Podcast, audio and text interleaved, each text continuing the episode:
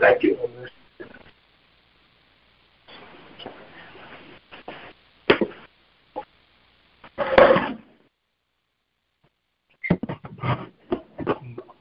Good morning, brothers and sisters.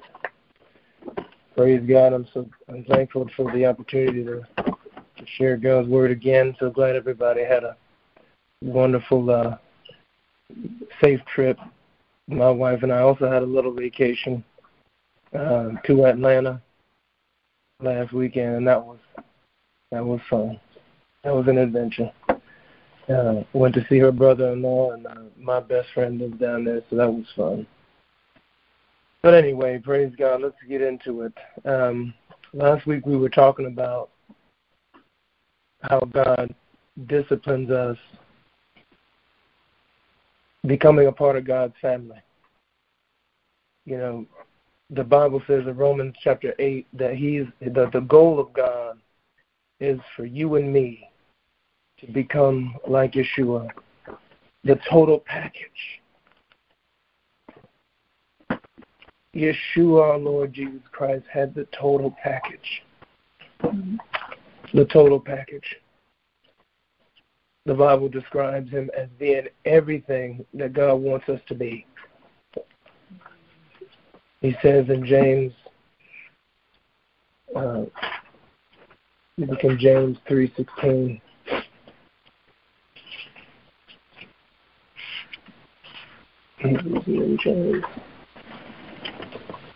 The Bible says now in 1 Corinthians, the Bible describes him as the wisdom that comes from above.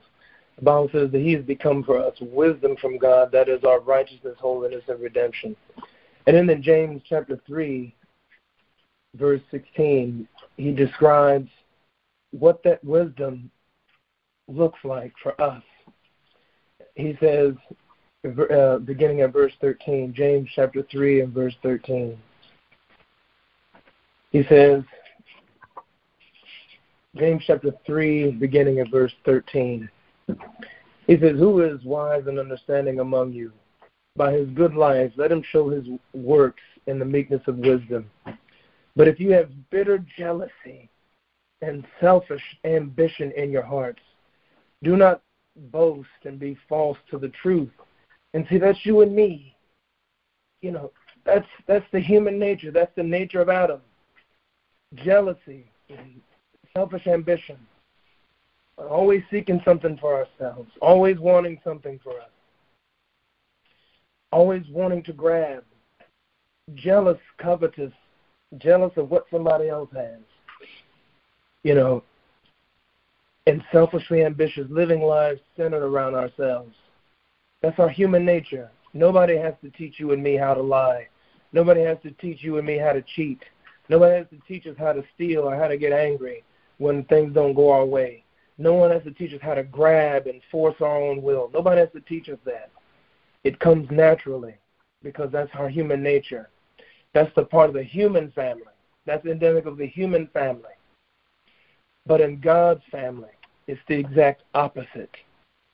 He says, this wisdom, verse 15, this wisdom, James 3:15, is not such as come down from above, no, but is earthly, unspiritual, of the devil, devilish. He says, where jealousy and selfish ambition exists, there will be disorder and every vile practice. And isn't that what we deal with? We deal with disorder, confusion, disarray. Things are not in order and under control. Why? Because there's selfish ambition and bitterness and jealousy in our hearts. And you find vileness. Even in the church, you find vile practices. You know, you look at what's going on in the world today. There's all this wickedness and backwardness and sinfulness, homosexuality, you know, pedophilia, you name it, all these vile things. Why? Because it begins with bitterness and it begins with selfish ambition and jealousy. Our human condition. But he says, in God's family, it's different. When you belong to Yeshua, our Lord Jesus Christ, it's different because he is the wisdom that comes down from above. He is the wisdom that comes down from above, the wisdom of God for us. He says in verse 17, but the wisdom from above is what? First, pure. It's first and foremost pure. And see, this is what the Lord, this is why the Bible talks about, he says it's first and foremost pure. And let's just explore that. When we looked at Leviticus last week and Numbers and Deuteronomy, the Bible describes the offering that God, that was acceptable to God. If you were to offer a goat or an ox or a sheep or something like that, you couldn't just offer it to God whole. You couldn't offer it to God just a whole thing. It had to be cut up. The scripture says it has to be cut up. And then not only cut up, but it has to be washed. The Bible says its inwards have to be washed and purified. And then it can be set on fire. And you see in that, and then the Bible says it'll be a pleasing offering to God. And see, and to get into God's family, that's what you and I have to go through. We must be cut up. That's what God does. He cuts us up. And then after he cuts us up, he washes us. He washes all of our inner parts, our heart, our soul, our mind, our emotions. He washes all that, washes all of it, all the impurities out of it. And he puts us through fire and water, takes us out of fire, puts us back in water, takes us out of the water, puts us back in fire. He keeps melting, eliminating the impurities in our heart. And that's why the Bible says in Romans 12:1-2, to offer yourselves to God as a living sacrifice, holy and pleasing to him. This is your reasonable service. And so when you offer up your body to God as an offering to him, what you are saying is, Lord, cut me open. Cut me up. Put me through difficulties. Put me through trials. Put me through tribulations. Put me through hardships. Put me through pain. Put me through suffering. Because that's how you're going to get out of me all of the sin that's attached, that clings to my heart. The Bible corroborates that in Matthew chapter 5. Matthew chapter 5 and verse 27 through 30. He said, you have heard that it was said, you shall not commit adultery. He says, but I say to you that everyone who looks at a woman lustfully has already committed adultery with her in his heart. If your right eye calls you to sin, pluck it out. Now, wait a minute. He says, you have heard that it was said, you shall not commit adultery. That's outside, right? See, in the law, in the Old Testament, what God would do is the Ten Commandments, all of them except for the 10th one, were external laws. Don't steal, don't kill, don't, commit adultery, don't have any other gods before me and on like this. All these things were outside things. But then the 10th one, don't covet. You see, nobody could do that. That was an internal thing from which all the other sins came. All the other sins of lying, adultery, putting other gods ahead of, all those things came from coveting.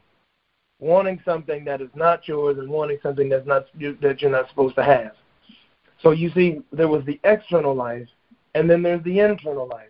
And that's what God is after. So many of us, we spend so much time cutting the bad fruit. Oh, I cussed. Oh, Lord, forgive me. Oh, forgive me for cussing, Lord. Oh, God, forgive me for lying. Oh, my goodness, Lord God, forgive me for stealing. Lord God, I'm really trying not to steal. Forgive me for stealing. Oh, God, I yelled, I got angry, I lost my temper, this and that. All these external things, it's like cutting the bad fruit from off of a tree. But God doesn't want us to just cut the bad fruit off the tree. God wants us to cut the tree down. He wants us to deal with the nature, the root cause of it. And this is why the Bible says, he says, and you keep your fingers in Matthew chapter 5, but in Matthew in chapter 3, this is why the Lord says,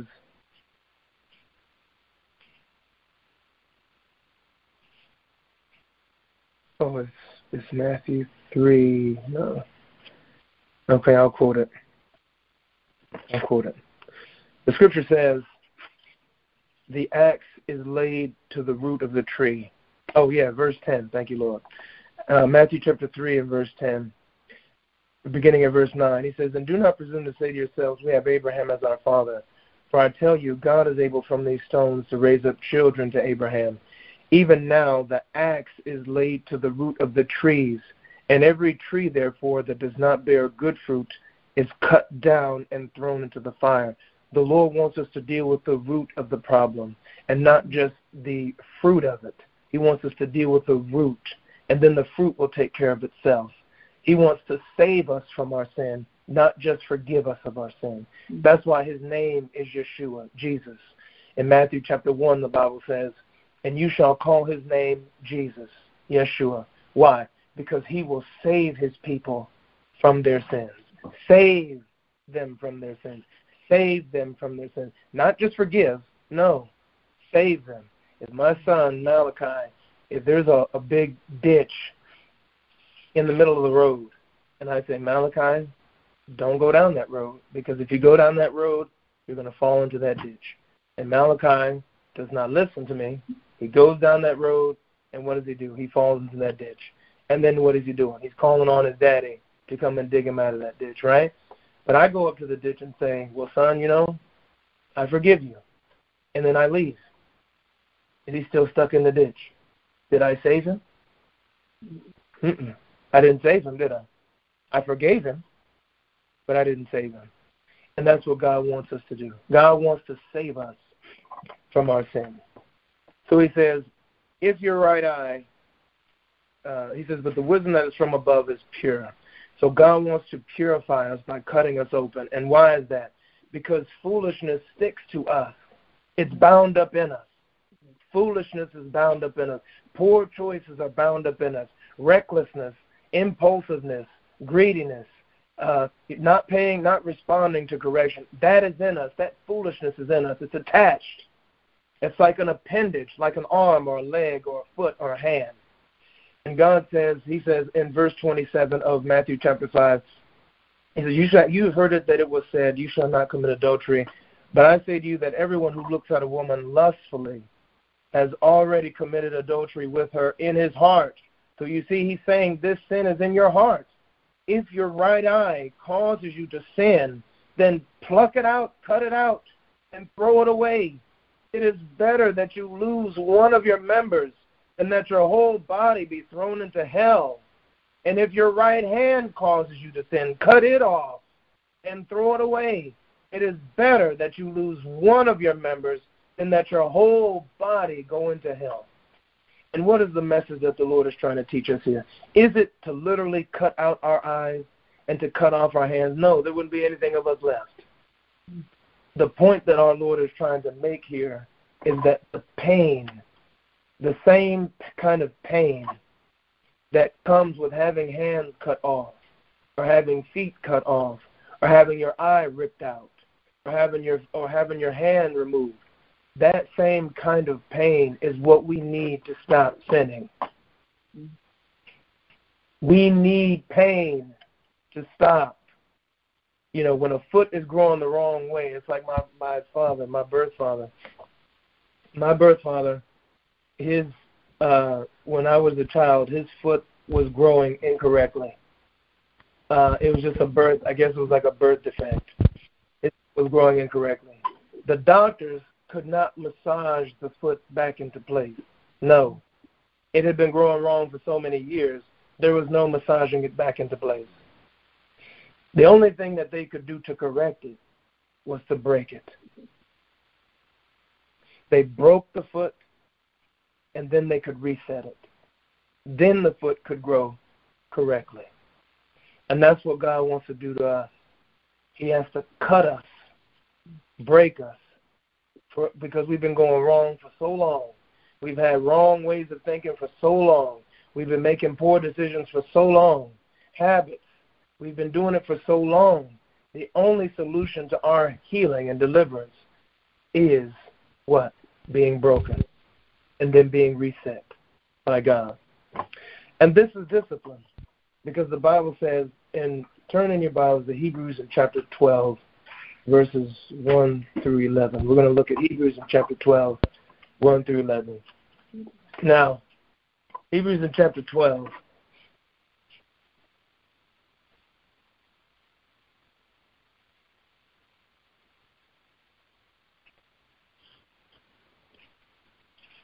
We're talking about getting into God's family. Now, the scripture says in Romans 8:28 and 29, don't turn there, you can just write it down. The scripture says, and we know that all things work together for the good of them that love the Lord, to them who are called according to his purpose. He says, for those who he foreknew, he also predestined to be conformed to the image of his Son. And what does that mean?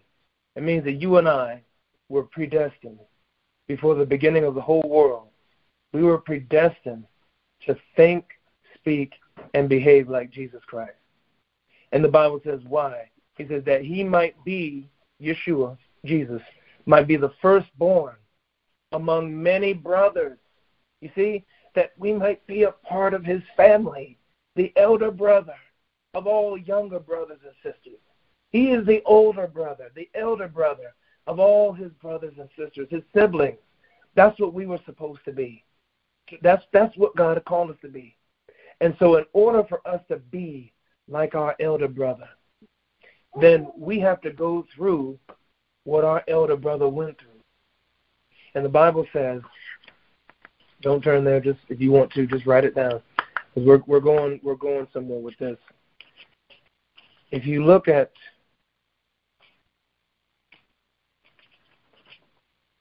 the Bible says that he made the author of their salvation perfect through suffering. He says, let's see.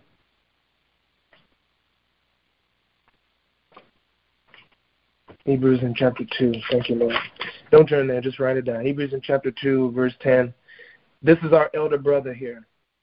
And God's goal is for us to be like our elder brother. He says in verse 10, he says, for it was fitting that he, for whom and by whom all things exist, in bringing many sons to glory, should make the pioneer, the one who goes ahead of us, who's the forerunner for us, the one who sets the example for us, just like John did for Jesus. John was the forerunner, the pioneer for Jesus, breaking open a way for when he came, then the people would be ready. Now Yeshua has come, and he is the forerunner, the pioneer of our faith, showing us that just as he had to do to be the Son of God, to be the Son of God, we have to do that same thing. That's why the Bible says in James, I'm sorry, y'all, I just give you so many scriptures because you've got to know the stuff is in the Bible and that it's not Brother Arthur's opinion. The Bible says in John chapter 1 that, and you can write that down, that to those who believed in him, he gave them the power to become the sons of God. Become. And that is what we are. That is what we're becoming. We are becoming the sons of God. And in order to become the sons of God, we've got to do what Yeshua did in the world. We have to experience what he experienced in the world. We might not heal the sick and raise the dead and do all of his miracles and his ministry, but the life that he lived, the suffering that he went through denying himself and putting the will of the Father ahead of his own, that's what we have to go through. He says in Hebrews chapter 2 and 10, he says, for it was fitting that he, for whom and by whom all things exist, and bringing many sons to glory, that's you and me, should make the pioneer of their salvation perfect through what? Suffering. He says, for he who sanctifies and those who are sanctified have one Father. You see, the one who sanctifies us and we who are being sanctified by him. That means the one who sets